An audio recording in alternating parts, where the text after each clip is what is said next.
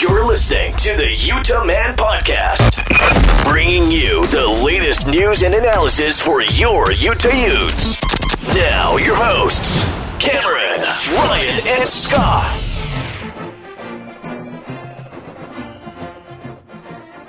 Welcome on into the Utah Man podcast. On this episode, the Utes get a big win over Arizona State Sun Devils, and we look ahead as Utah takes on the Beavers of Oregon State. I'm Cameron, and we got Ryan. Hey, Ute Nation. And back from Sunny Lake Powell, Scott. I'm back, baby. You're looking go. pretty, looking pretty tan, my friend. I bronzed up for you, just for you. And the in laws. Did you listen to last week's? I did listen to last week's. yeah, you guys are a piece of work. That's all I'm gonna say. If you don't want to be talked about, never leave town. Yeah, that's what I've determined. Is I'm excited to be here because now I can defend myself, and Oh, like you, like it hasn't happened to me when I'm not here. and rightfully take up all the time talking. yeah, I know. We know it- that's already expected, and you have to make up for time you lost last yeah, week. I didn't. I didn't have a chance to put in my thoughts together for uh, for the last podcast. So you're gonna get two for one today. Just what our listeners want. We're gonna do a little recap of SUU.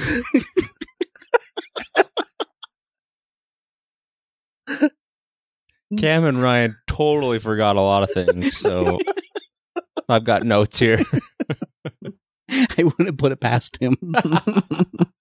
Let me open up my my Excel document. Uh, it's good to have you back, Scott.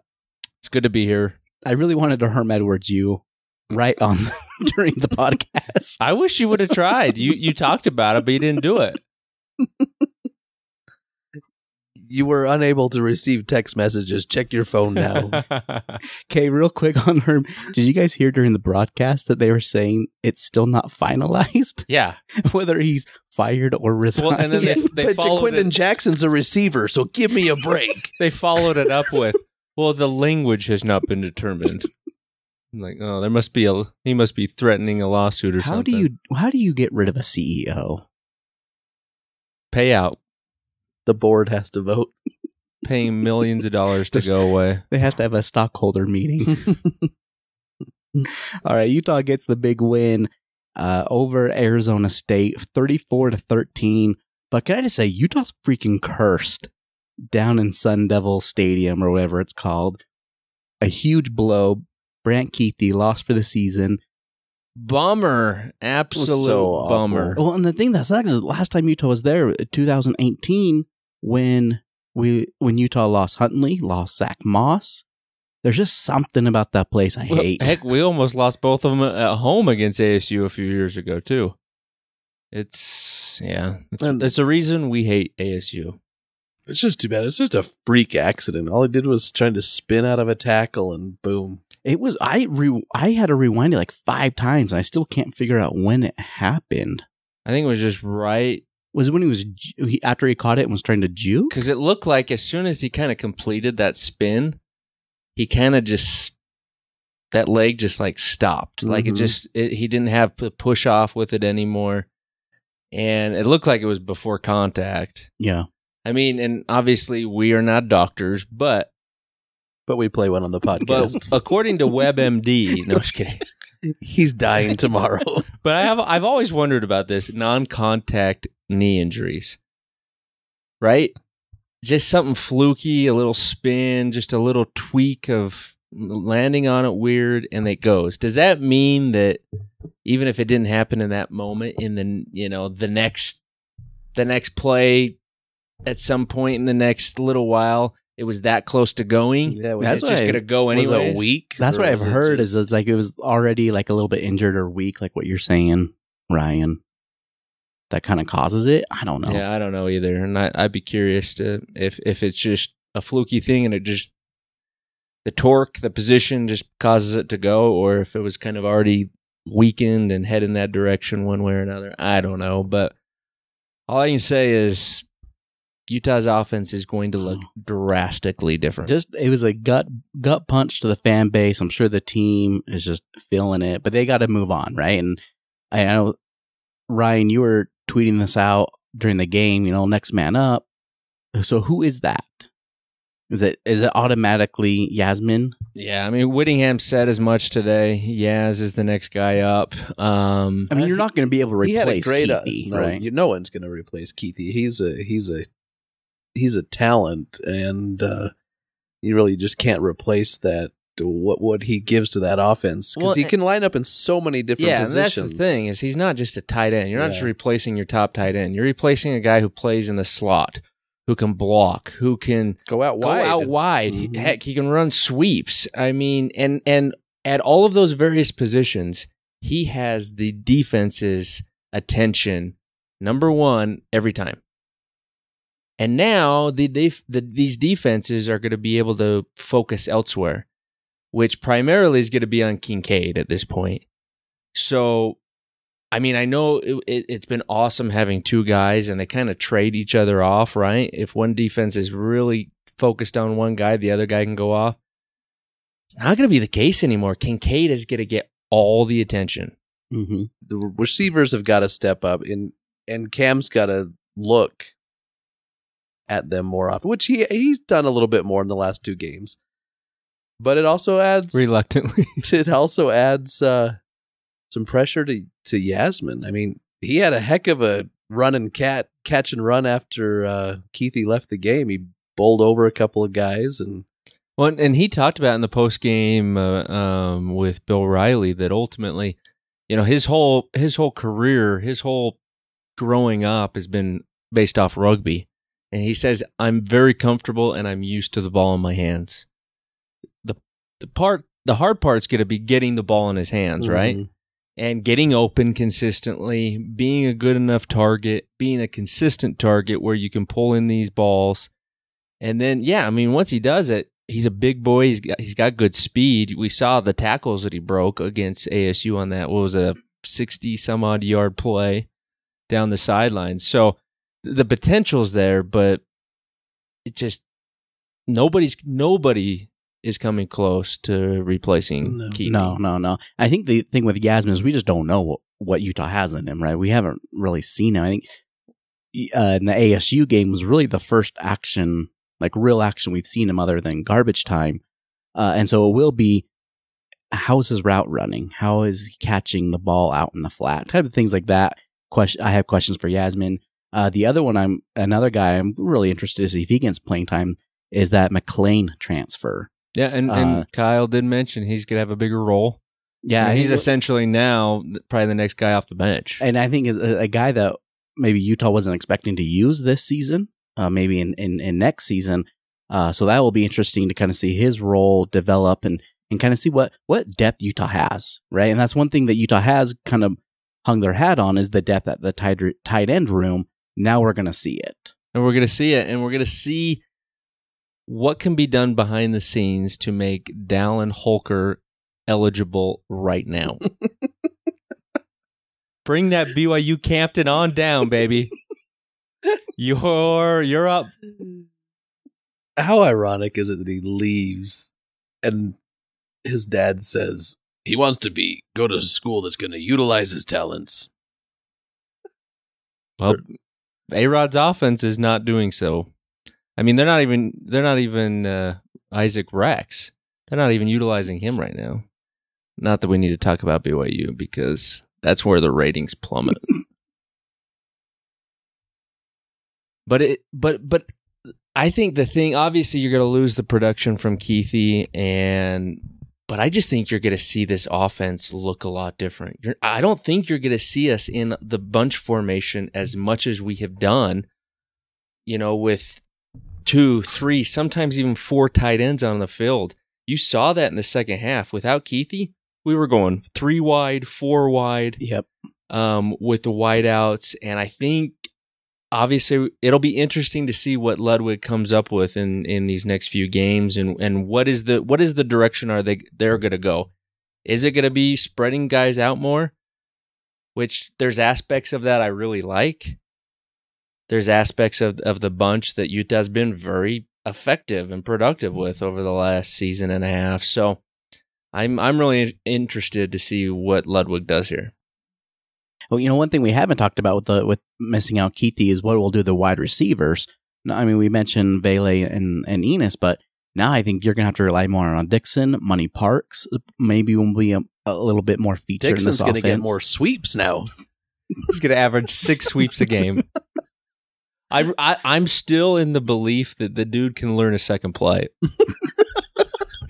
I think he's got it in him. Give him an option to run a different route. Fifth year in the program, you hope he has a second play. Let's get that second play going. We joke, but but really, every time he's in the game, that's what they do. And ASU still couldn't stop it.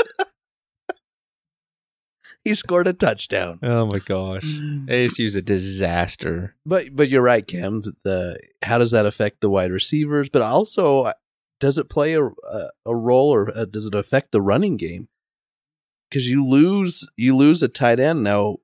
Kuithe wasn't a huge blocker when it come to the running game because he's because he's lined up in different places. But at times he was. I mean, they'd bring him in motion and he'd block an end. He, he- you know what? I Um, don't think Kuithe got enough credit for his blocking. The dude was good. yeah, I mean, he would drive guys back, create lanes. He's better than Kincaid. I mean, Kincaid, Kincaid whiffed on that touchdown well, the run, one on or the- the, non-touchdown he, run. he didn't even touch anybody. in the Florida game, there was a couple whiffs by Kincaid near the goal line. And don't, don't get me wrong, Kincaid. There's there's times where he is good, but Yes. I, I just I I think Kuithe doesn't get enough attention for how well he blocks. You're probably right. So does does that affect the running game? I think for sure it does because now it's one less weapon in the passing game that a defense doesn't have to worry about. They know Utah likes to run. And I, I think I think you're gonna see teams stack the box and make Utah beat you through the air. What what did Utah do to Oregon twice last year? They said, This quarterback is awful. We're gonna make you beat us. They didn't let the ground game go get going in either of those two games. And guess what? Their quarterback could not beat beat them. And I think teams are going to do that exact same thing to Utah now. Stack the box. We don't believe your wideouts are good enough. And if we if if if Kincaid's getting bracket coverage double teamed all night long, it's going to take him out of the game and his produ- productivities. So it's going to be interesting to see what Ludwig does to offset this loss. yeah, it's it's a huge blow across the board for the offense. They're I mean, gonna- if you think about it, last year at this time, on the run for the Pac 12 title, Utah had Kuithe and Britton Covey catching balls from Rising. He's now got neither of them. Two very productive, very exciting players. And uh, it's gonna be, it's gonna be, it's, it's gonna be interesting to see what happens. I don't know that we need to sound the alarm that the season's over and we're going to be awful offensively. Because I don't because there's still a ton of off there's still a lot of talent offensively. But I think more pressure is now on Cam Rising than than previously. Right? There was talk going into this season Cam Rising could potentially be a Heisman contender, right? Through the first 4 games has he been good enough to be a Heisman contender? No, no, No. he is not. He, I mean, I, I'd argue he's not even good enough to make second team All Pac-12 a quarterback. at or times team. he looks very good, but at other times you're like, dude, what was that throw? I mean, there's been multiple games where he in down inside the red zone where he throws a pass that you're like, why did you did you not see that guy? well, the on the goal line late in the game on fourth down, he's going to, for Kincaid at- Mhm. along the back of the end zone, but just throws it at such a low level. This linebacker should have picked it, dropped it, but well, and then the one Kincaid's touchdown should have been a pick too. Yeah. Kincaid kind of stole it from the corner. Yeah, it. I don't know. It uh, definitely he he's he's had moments, and obviously we saw it in the Florida game. That's what cost us the game, right? Just forcing things that don't need to be forced. So, with that being said, could this injury to Kuithe, in the long run, help Rising? Mean, I think it could. I think there's the potential that you know it makes him take the focus off of one guy. I mean, it, it's natural that you're going to look for Kuithe a lot because he's sure-handed, he's open. But on the flip side, maybe this makes him, you know, spread the ball around more, get get the wide receivers involved more. And I mean, I'm no offensive coordinator, but I just had a thought. Jackson now moving from wide receiver to running back. I know where you're going. I know where you're going. I laid in bed Saturday night having this same thought. Oh, wait, let me see if we're having the same thought here. Ja'Quinden moves to running back, and he actually did did a decent I job. he I thought he looked good. pretty good back there. It has Yeah. some nice moves and some speed and some size. What if you move Bernard to Kuithe's role? Interesting. Mm. Okay, that was not my thought. That was not where I was going. I yeah, I I was thinking were you going to say moving to tight end? Well, I, Bernard may not be no, big move, enough to, move for Jackson to to- tight see, end. That's what I thought you were going to go. which is I think that could be a. po- I don't know how good his route running and catching I, skills I are. I don't know that we want him to be learning all these various positions. he's, I- our- he's the new Swift Army knife, Swift, Swiss Army knife. Swift the Swiffer. I said Swiss. Do you want? Should we rewind that? Here, here's my thought though. I mean, Bernard, we know can run routes. He can catch the ball. He's not as big as for in the blocking game as as Kuithe would have been. But now you've got an extra running back. Why not utilize someone with good hands, good route running skills in that position? I wouldn't. I, that is an interesting thought, and I would not put it past because I think Ludwig really likes Bernard, Mm-hmm. and and he's he's got a skill set that's unique from all the other running backs, like you said. And I would not be surprised to see him his role increase. But I I don't know. Do you think he could pull that off? maybe not so much the bunch formations if it comes to blocking because he's just not as big and strong as Kuithe is probably. But when you line up up in the slot or out wide or the sweeps, he's fast enough. He is fast. He's got great speed. Ah, you know what? All right, call it in. Ludwig on the speed dial. Have you thought about this? Yo, dog. no, but you know what? So eh, going back to Ja'Quinden, they got to be coming up with trick plays now. You got a running back who is a quarterback in the backfield, Slash No, wide you have a receiver. wide receiver. and and according to ESPN, he's only a wideout. Oh my gosh! Did those guys do any research on that game? so It was bad. They they literally made it sound like Utah's whole team are walk-ons. And everybody has is playing a position they were not recruited to play. it was so bad. Call get A-Rod on the phone. Uh, Half of half of A-Rod's playbook is trick plays. Say, "Hey, can you you want to photocopy a few of them? Send them our way. We'll Venmo you for these plays." And let's uh, let's let's let Jaquin throw a little bit out of the backfield. I like it. I like it. Uh, we're up against a break, uh, but when we come back, let's let's really dive into this game against Arizona State.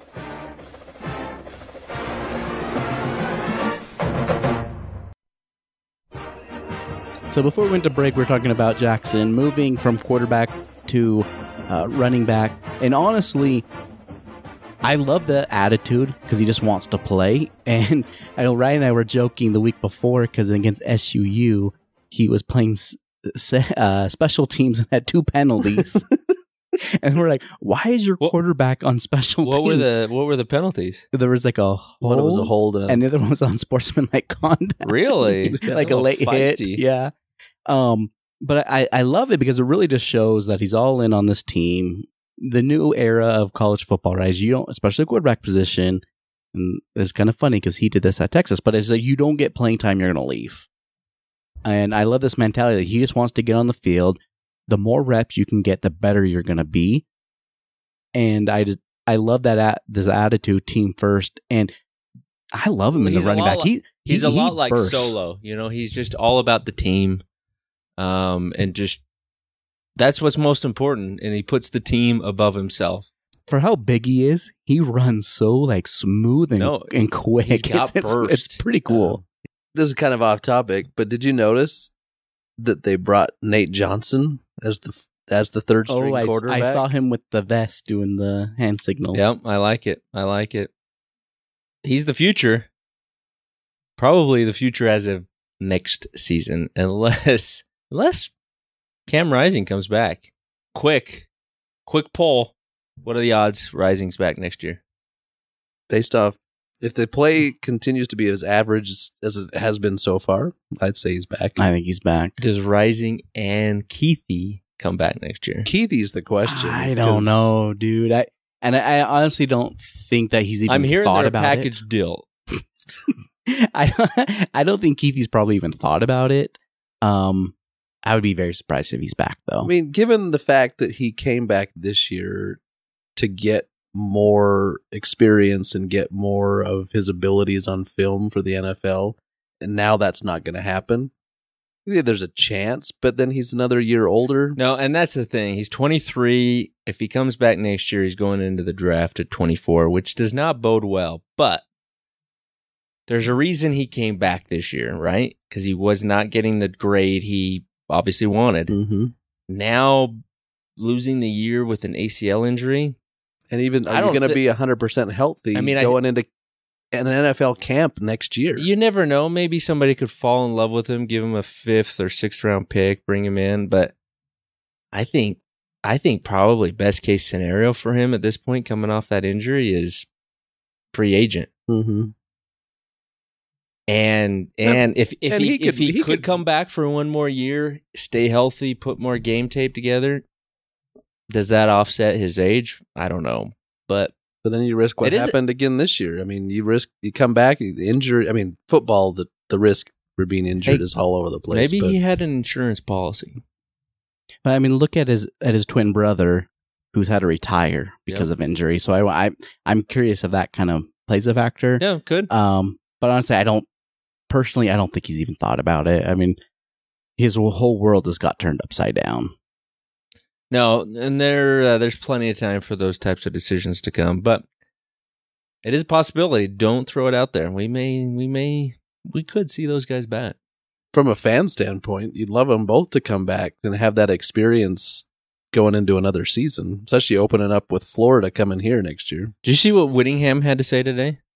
That uh Ja'Quinden, Jake Way, he's now he's now number four in the running back spot, Yeah, poor Charlie Vincent. and Charlie Vincent gets pit, pushed to fifth.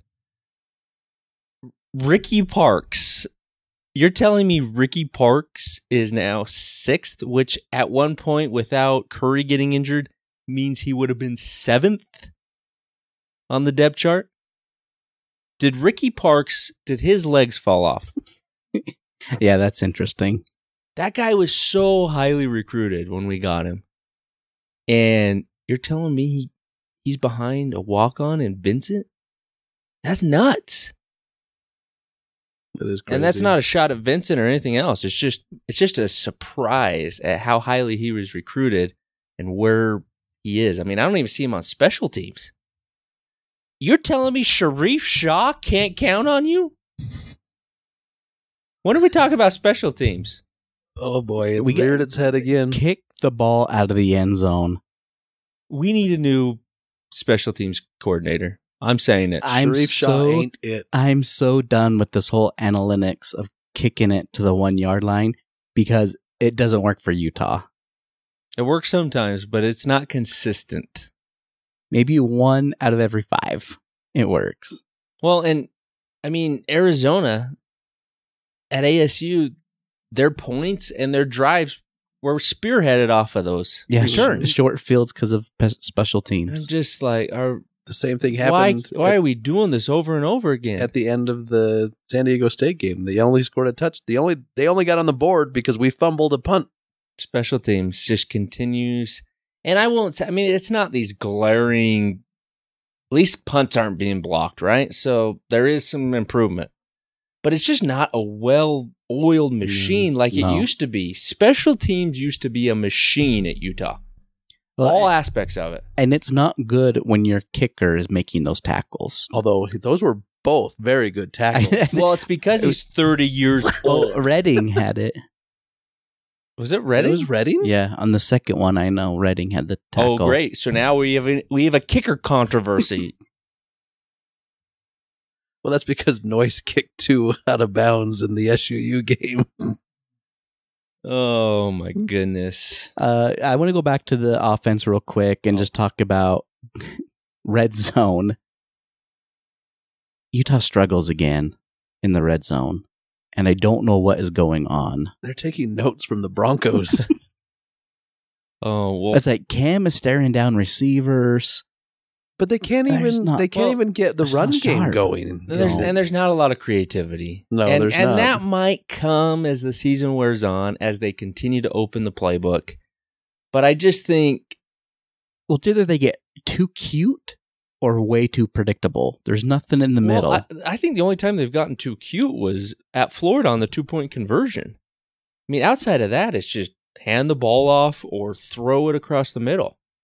You know, we don't throw any fades to our tall wideouts. That's the thing. that- Yeah, why why run these crossing patterns in the in the short field or short space when you can get a one on one with a six five receiver? Especially in a lot of those cases, the defense is just zoning off and they're just passing Mhm. these crossing wideouts to each other. You're not getting any separation as a result. And I, I would say the offensive line isn't getting great push in those situations. We continue to have third and shorts that go nowhere. And then how many times did we go for it on fourth down in this? say at least four. Went for went for it on fourth down four times, converted three. It's a good percentage, three of four. But But the fact that you're having to go Mhm. for it that often because you can't pick up one yard or two yards on third down consistently, that's that's a problem. And again, as we've talked about, now now Kuithe's out. Now the is the box going to be stacked even more so in the run game, making it even more difficult. So there's a number of things that need to be addressed, and obviously every team is doing that. There's no there's no team outside of Georgia and Alabama right now that are you know pretty much have it all figured out. yeah, they're perfect in every aspect. there was actually a couple. Wasn't there a couple of fourth downs we were gonna go for it and we had penalties that Yeah, there's- knocked there's us back five Well, yards think so they Daniels. punted or Daniels kicked. had Both one, sides. and I believe a, was it a whiteout that had, had Yes. another one. yes. Um, so I mean, with that with that said, I mean, obviously, I think they're they're going to continue to get better at these things, but it is a concern. It is a concern. You can't pick up short yardage gains when you need them, and and the red zone just continues to not be good. I mean, really, Utah should have probably put close to sixty points on the board. Yeah. For how dominant they were in this game, there was a lot of sloppiness um, on the offense. Um, and then I, I- another thing we haven't talked about, and maybe this affected the red zone, Thomas sitting out all of the first half and used kind of sparingly in the second half. I know Kyle talked about in his Monday presser that he's got to take care of business on and off the field. on and off the field. Interesting. So what's he not? I think it's pretty widely known that he's had trouble making him making it to class, and that's probably what he's talking about off the yeah, field. and, and and I, I, you know, I think we've all heard things, and you know, I don't want to speculate because we don't know if it's complete factual. But I, I just, it sounds like he's not the greatest of teammates right now, and um, whether that's being selfish, just not being there for his teams, maybe causing problems that don't need to be caused. Um, and it, Well, let's let's be honest, this team doesn't need that crap. Well, it's just crazy because the week prior, you know, his, his aunt who raised him passes away.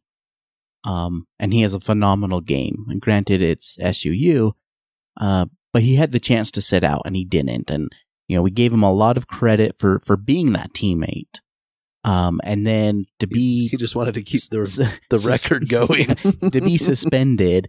I have a thought about that real quick, but to be suspended for a half or pretty much al- almost the whole game, um, it, things got to get cleaned up, as as Whittingham said. So with with the s- touchdown streak, I, I kind of noticed when they did start using him, they got down towards the goal line and they didn't put him in, or they Or, or they took or- him out. or yeah, they said they didn't put him in, or if he was there, they didn't even run it with him. And so I, I wondered if that was on purpose. Kyle's probably like, "Who's your daddy?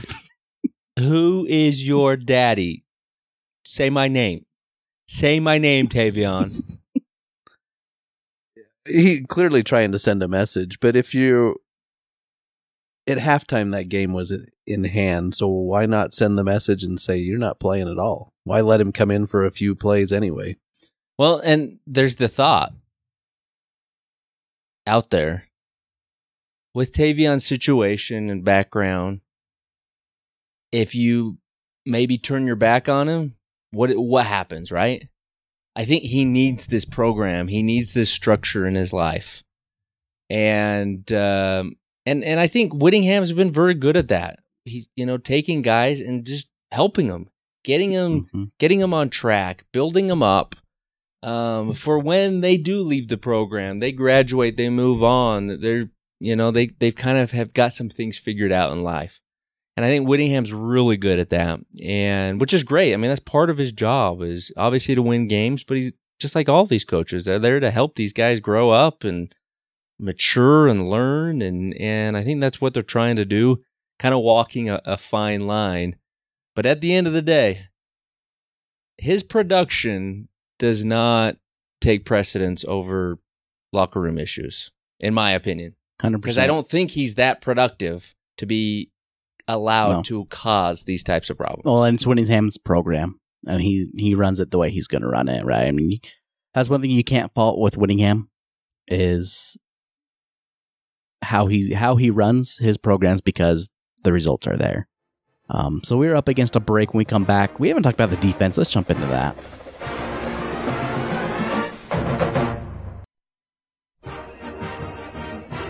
All right, Utah's defense has a dominating performance, holding Arizona State to six rushing yards. And granted, you know, a lot of that is because of the sacks uh, and the pressure that they were applying in the backfield. But to hold a Division One Power Five team to six rushing yards, that's out of this world. That was the the lowest in their school history. Yep. and third lowest uh, the Utah's held an opponent. Pretty dominant. I mean, granted, ASU is a disaster, but still, I mean, they've got good talent. But when their quarterback has Bishop running full speed at 20 yards out and he doesn't move, Well, that's what we what we talked about last week. He right? essentially, yeah, he essentially gave Bishop like a 10 second head start, and he still didn't. It didn't even like. It's like he had a blindfold on. I, I just want to say thank you for instant replay because Bishop was almost tossed. I thought he was gone. the first I thought he did too. I saw, both Scott and I thought, oh, he's gone. But then the more different angles, and then those guys, the you know, the commentators. Wait, wait, wait, wait, wait, wait. Were you guys watching the game together? yeah, Where- Is where that were why you weren't texting me? You- I was texting you guys through the whole game. and You weren't responding. that is, texted that like is- You texted once. wow. Thanks for the invite. Were you, were you at Rio Grande watching the game? It's it's chips and queso night. no, but I, that Ryan and I talked about this on last week's episode that Utah was going to make Arizona's Arizona State beat them through the air, and that's exactly what they did. They shut down that rushing attack. They were in the backfield uh, every single play, and as much crap as we gave the front seven the first couple weeks, They're coming like, along, they man. Have flipped a switch. They are rotating guys in and out, and everyone's producing. It is so much fun to watch. Yeah, it is fun to watch, and they have come a long way since that first game. Um, if there's anything that I want to nitpick, I would say it it's the coverage in the secondary at times. of course, Ryan just goes right to negativity. Oh, come on. Honestly, they haven't been tested much the entire year No. so far. And there were there were some plays this past weekend that if it was a decent quarterback, he would have found guys open. They but he airmailed the several passes. No, it's I mean it's it's very it's it's very true. And I'm interested to see. I mean, you're going to get tested against USC Mm-hmm. with Addison at wide receiver, um, Williams. th- They're going to throw the ball all over the place. That's where you're going to get tested. I don't think you're going to get tested that that badly in this game against Oregon State. No. Um, they're going to want to run the ball like they did last year Mm-hmm. and they're going to have their moments off play action where they're going to throw the ball and but but they're they're kind of like a lot like us they want to establish the run they want to control clock and they want to just pound it and we allowed them to do that last year and that's why they beat us down so i don't know that we're going to get necessarily tested a ton through the air but that's a valid point. and you watch this game and when guys are catching passes or when the ball is sailing five yards over their head because Emory Jones can't hit the wide open receiver, they're open. Mm-hmm. We're trailing too much. We're given too much of a cushion. And that is that game plan? Is that just what is that? What is that coming? What's the reason for that? I don't know. But it, it is a little concerning because that game would have been different if Emory Jones could literally complete some very basic passes. Mm-hmm. Uh, one guy that was tested once, Clark Phillips, on that pick. Oh, he broke on Oh that. my That was goodness! that was sexy. If it wasn't for the face mask, he would have scored. That he jumped that so dang fast and just went up and got it. I mean, you don't see you don't see th those types of interceptions very often No. on that type of just a, a, a quick pass to the flat. You don't see that. I mean, that was that was super impressive. But it's it's Broughton, it's Vaughn, it's Mataeli. Those are the guys that are getting picked on. It's Mhm. not. Yeah, it's not Phillips. It's not yeah. Phillips, and it's really not going to be Phillips. Now, granted, against USC, he's going to be on uh, Addison. Mm-hmm. That could change because they're going to go. At, they're going to go after Addison, but Oh, they're going to uh, bracket Addison. They've got to. They've got to, and and that'll be interesting in that game. I don't think we can keep Cole Bishop at the line of scrimmage because that's what we did in was in 2019, and they picked us apart. Mm-hmm. You've got to get two safeties back there and not allow them over the top. Now, I know we're not focusing on USC right now, but that I don't know how much I love the one safety back 90%. No, well, I wouldn't be surprised if Utah goes more into a nickel look against uh, USC, something they really haven't done this year yet. Um, but sticking with this game, uh, Diabate didn't play. Uh, Whittingham said they do expect him back this week, so that'll be big. But I mean, Lander Barton continues to just grow into that linebacker role, and Gabe Reed, the that guy is just keeps coming up strong. I know he's had some injuries. He's still not on the depth chart, and he's making plays all over the field. And Kuithe is still on the depth chart. I, they've does that- updated it. what They've does that updated tell it. you? Don't pay attention to the depth Oh, chart. they Kuithe is now removed from Oh, it. they They, have up. They had to wait for Whittingham's official announcement. Mm, okay. All right. But I do like Gabe Reed. I mean, he he has played almost better than Fillinger. Oh yeah, I I would say no question. Now Van is picking it up though. I mean, he did have five tackles, two solo, um, and and he was he had some good pressures in the back. So I think he's after his slow start, the last couple of games, you're seeing Yeah, him he's really coming along, and Well, and I wonder it's because he's getting pushed because they're giving reps to Gabe Reed. They're giving more and more reps To to, Connor Connor, O'Toole. O'Toole.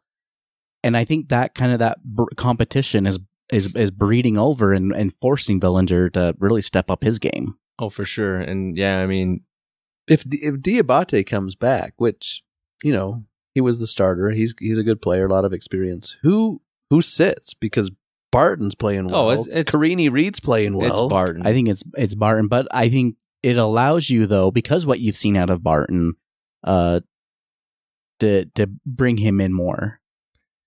I think this year, assuming assuming you're getting the production you need out of uh, Diabate, and he stays healthy, and Karene Reid stays healthy, I think you could almost use um, Barton this year, kind of like a Trevor Riley.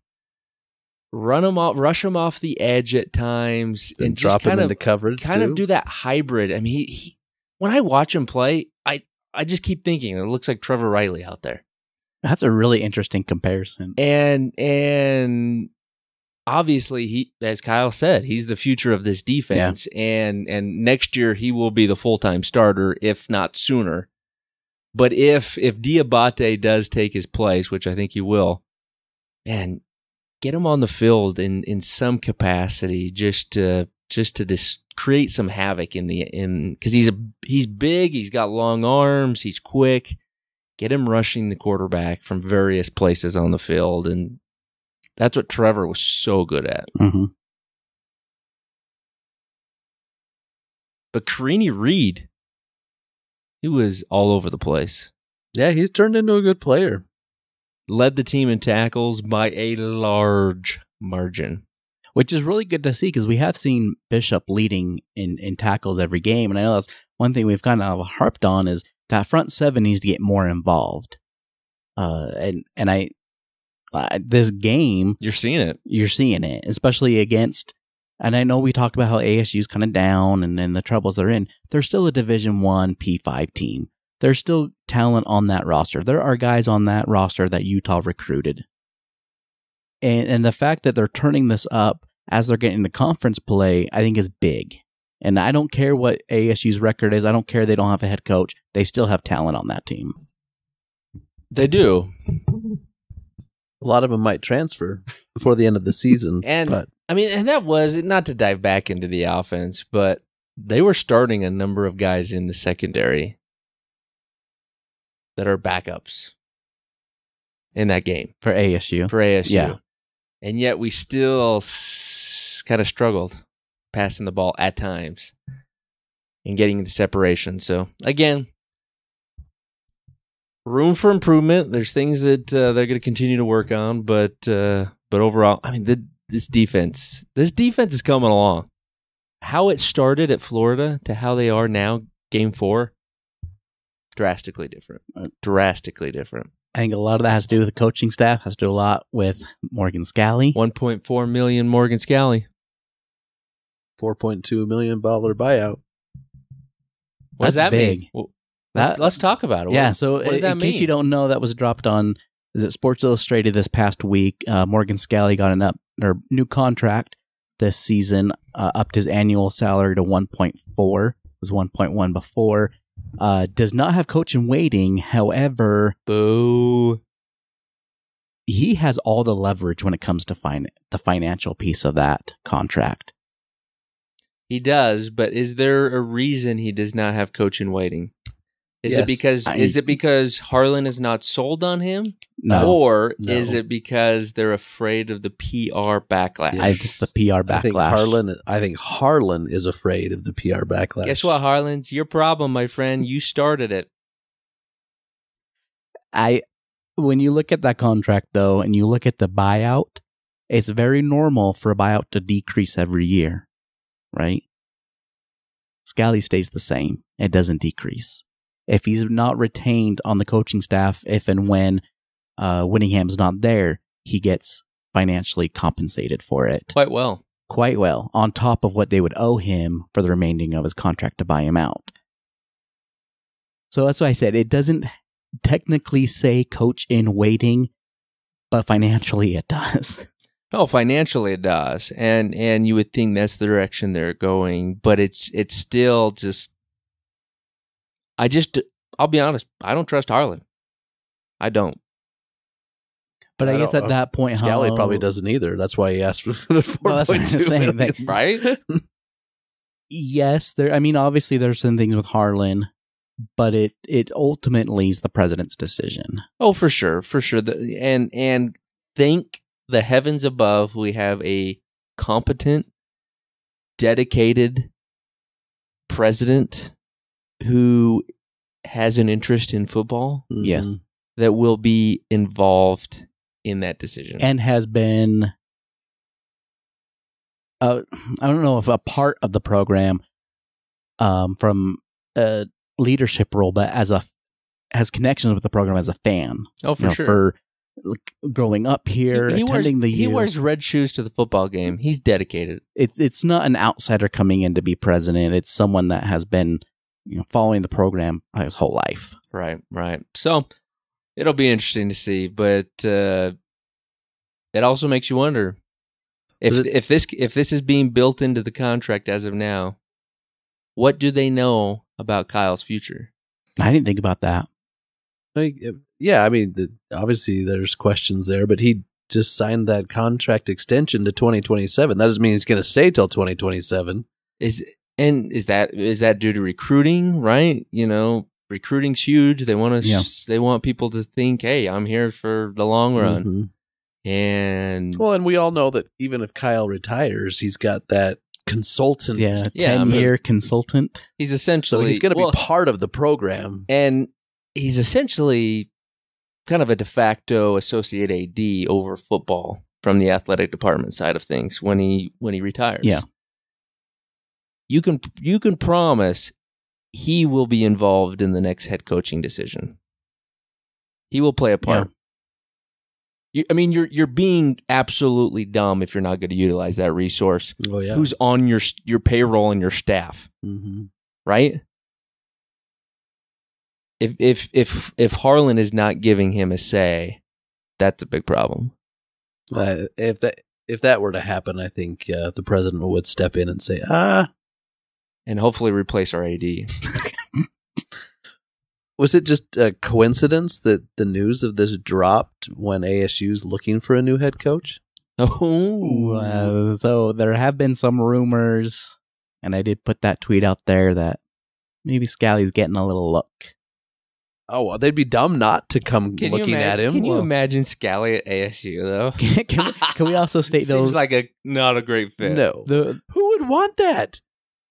You you don't know what's Hey. coming down the the pipeline with sanctions. I- Congratulations! we'll announce you tomorrow as the new head coach of ASU. Oh, and you're handcuffed for the next four years. I, I do love how Kalani's name is got dropped today. Yeah, Kalani at ASU doesn't mesh well. Well, he's already running an ASU program in Provo. Boom! Honor code. he he is good at skating the rules. He is good at it and fits right in. I, you know, maybe it's a better fit than I originally thought.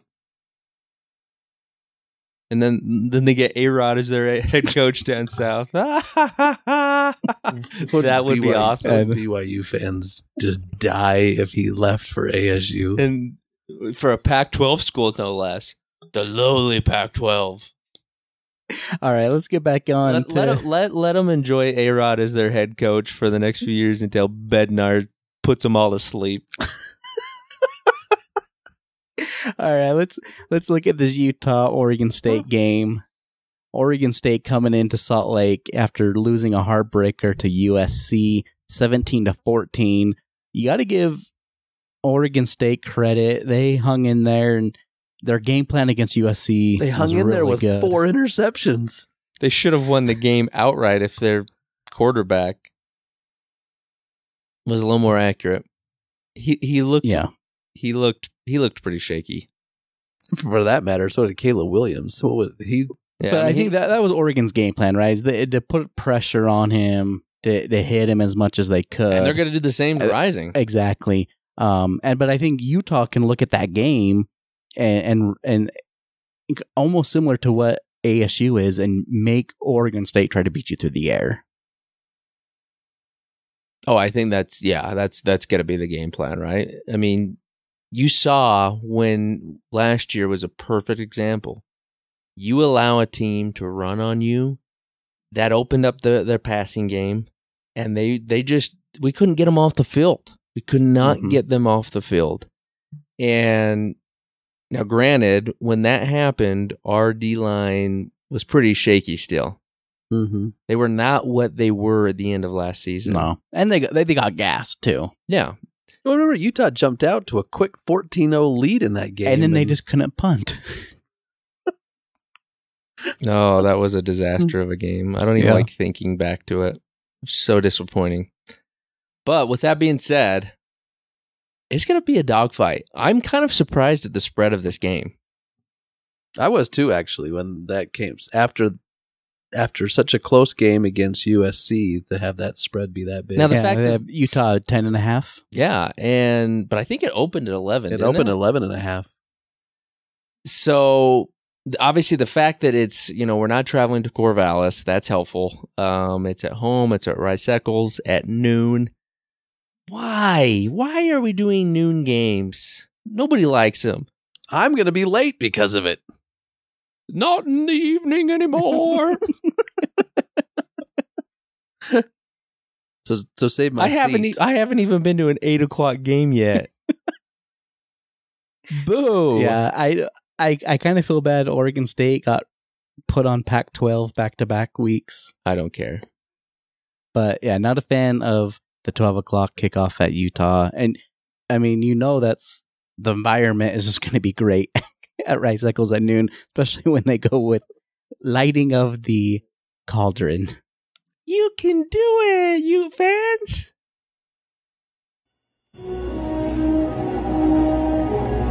You're doing it. Doing what? Using your imagination, Peter. You're playing with us, Peter. You're, doing it. Peter, look, you're doing it. See? Oh, there it is, the flame of eternal youth. You fans, you can do it. You can light the cauldron with your thoughts. How is it? Bangarang. Oh, are you guys excited for that come Saturday or what? That's the worst part of the game. The absolute worst part of the whole game day experience. It's so Mickey Mouse cheesy. I can't handle it. Just, Just light it. just do a cool video and then light it. Play play a scene from the 2002 Olympic Games when it was the deal and then light it. No one Bring back the drums. Pound Hey. the drums. as much as I hate the drums, I would take the drums over the chanting. The MC isn't even in sync with the chant. I can't handle it. No, w- well, yeah, that was bad, but we can get better. We just got to give it time. That's the problem. They never give anything time. They try it like twice. Ute fans poo poo it, and then it's gone for eternity. because they force it and it's not good. yet they take away it. a decades of stuff that works with the cannon and just rip it out of the Are stadium. you kidding me? This would be perfect. Fire the cannon at the torch. That's how it gets lit.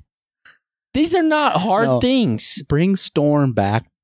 The, the, the, Put a the lit Hawk, torch in his mouth. have him fly over it, and as soon as he lies over it, Yeah, and he's dead. he dies on impact.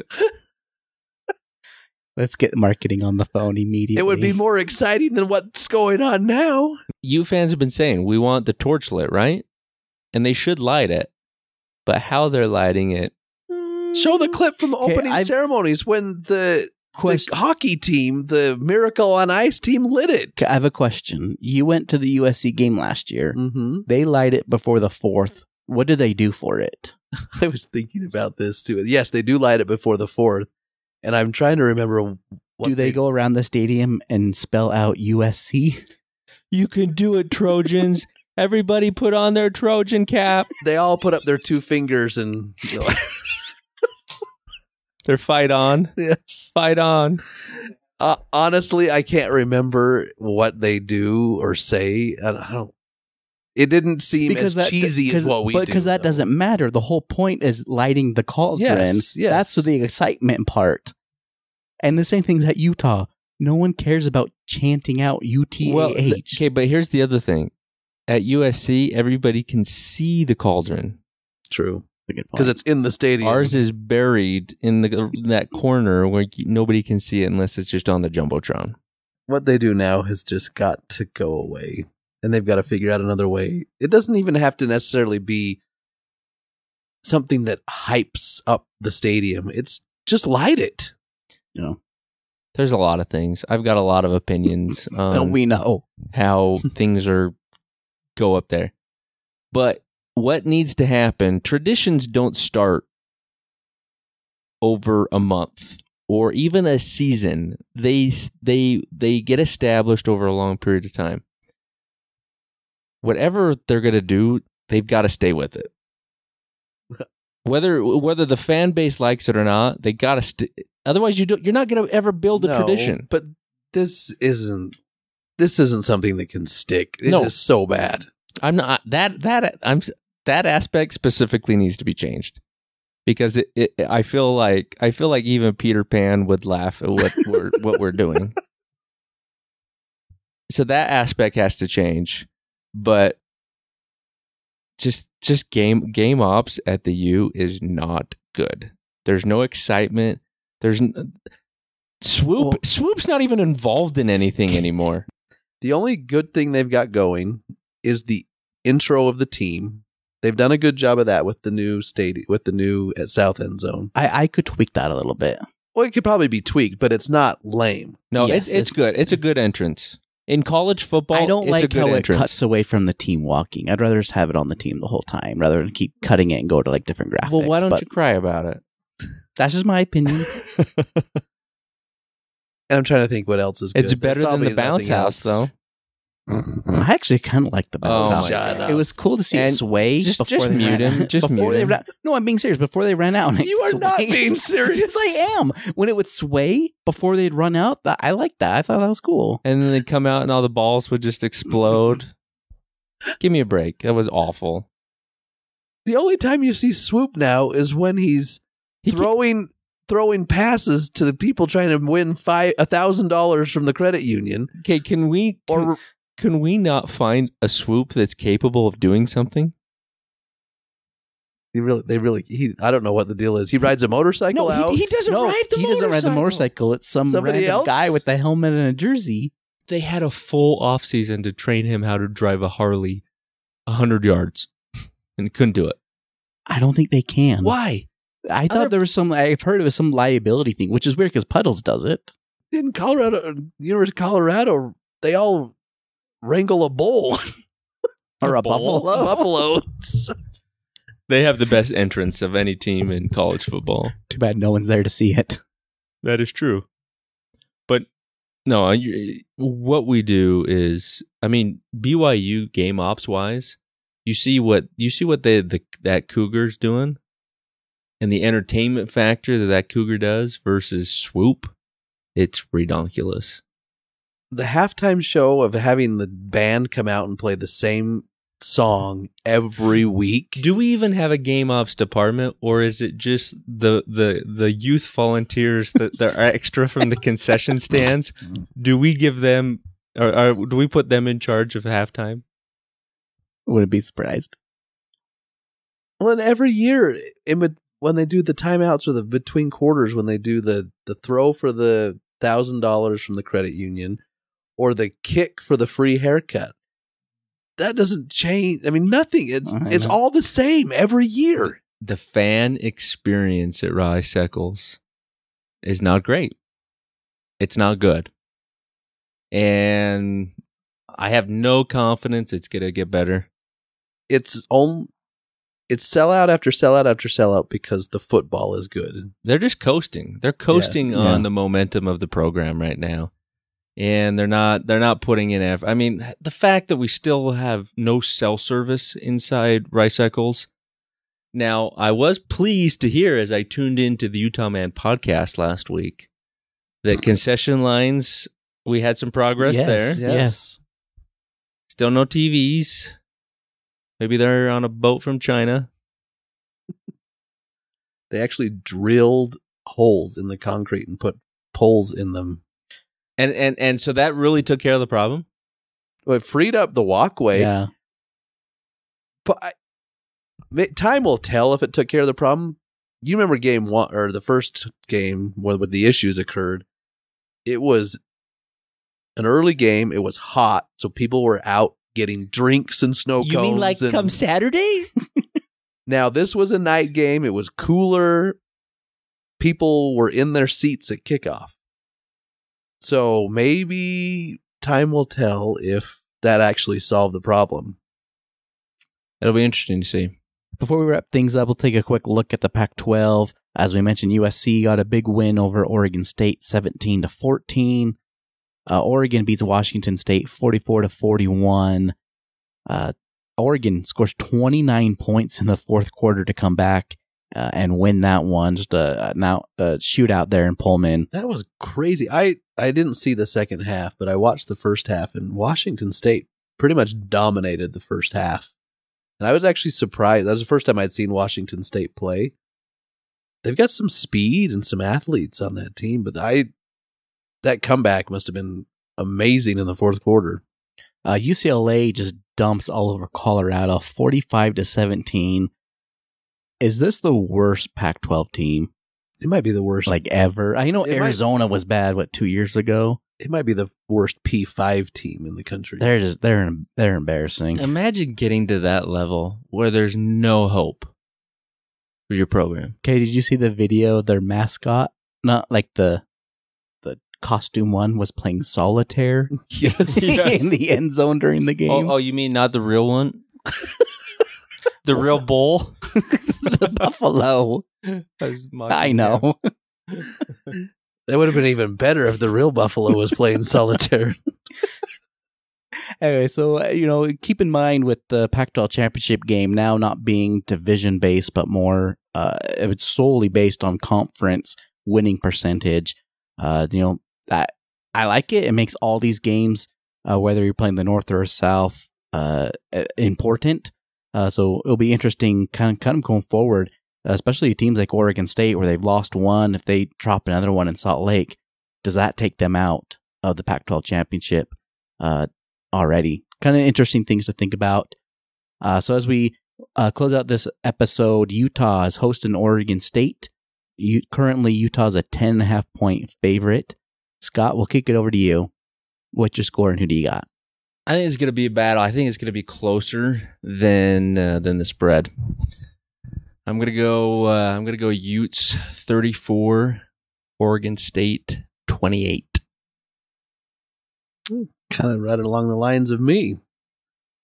I do think it's going to be a closer battle, but I think Utah pulls away in the end, wins by double digits, 34 24.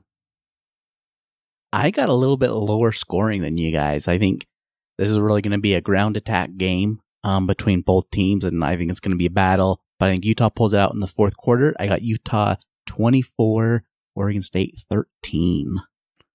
Ooh, the D holds them to 13. I'll take it. That'll do it for this episode. Ryan, where can people find you on Twitter? At Drum and Feather. Drum the letter and feather. And Scott? Uh, Ute man underscore forever. You can follow me on Twitter and Instagram at Utah Man Podcast. You can listen to us at our home at utahmanpodcast.com. And anywhere you listen to a podcast, we are there. And hopefully, Utah gets a win over the Beavers and starts conference at 2 0 and go Utes. Go Utes. Go Utes will be till I die. Yay!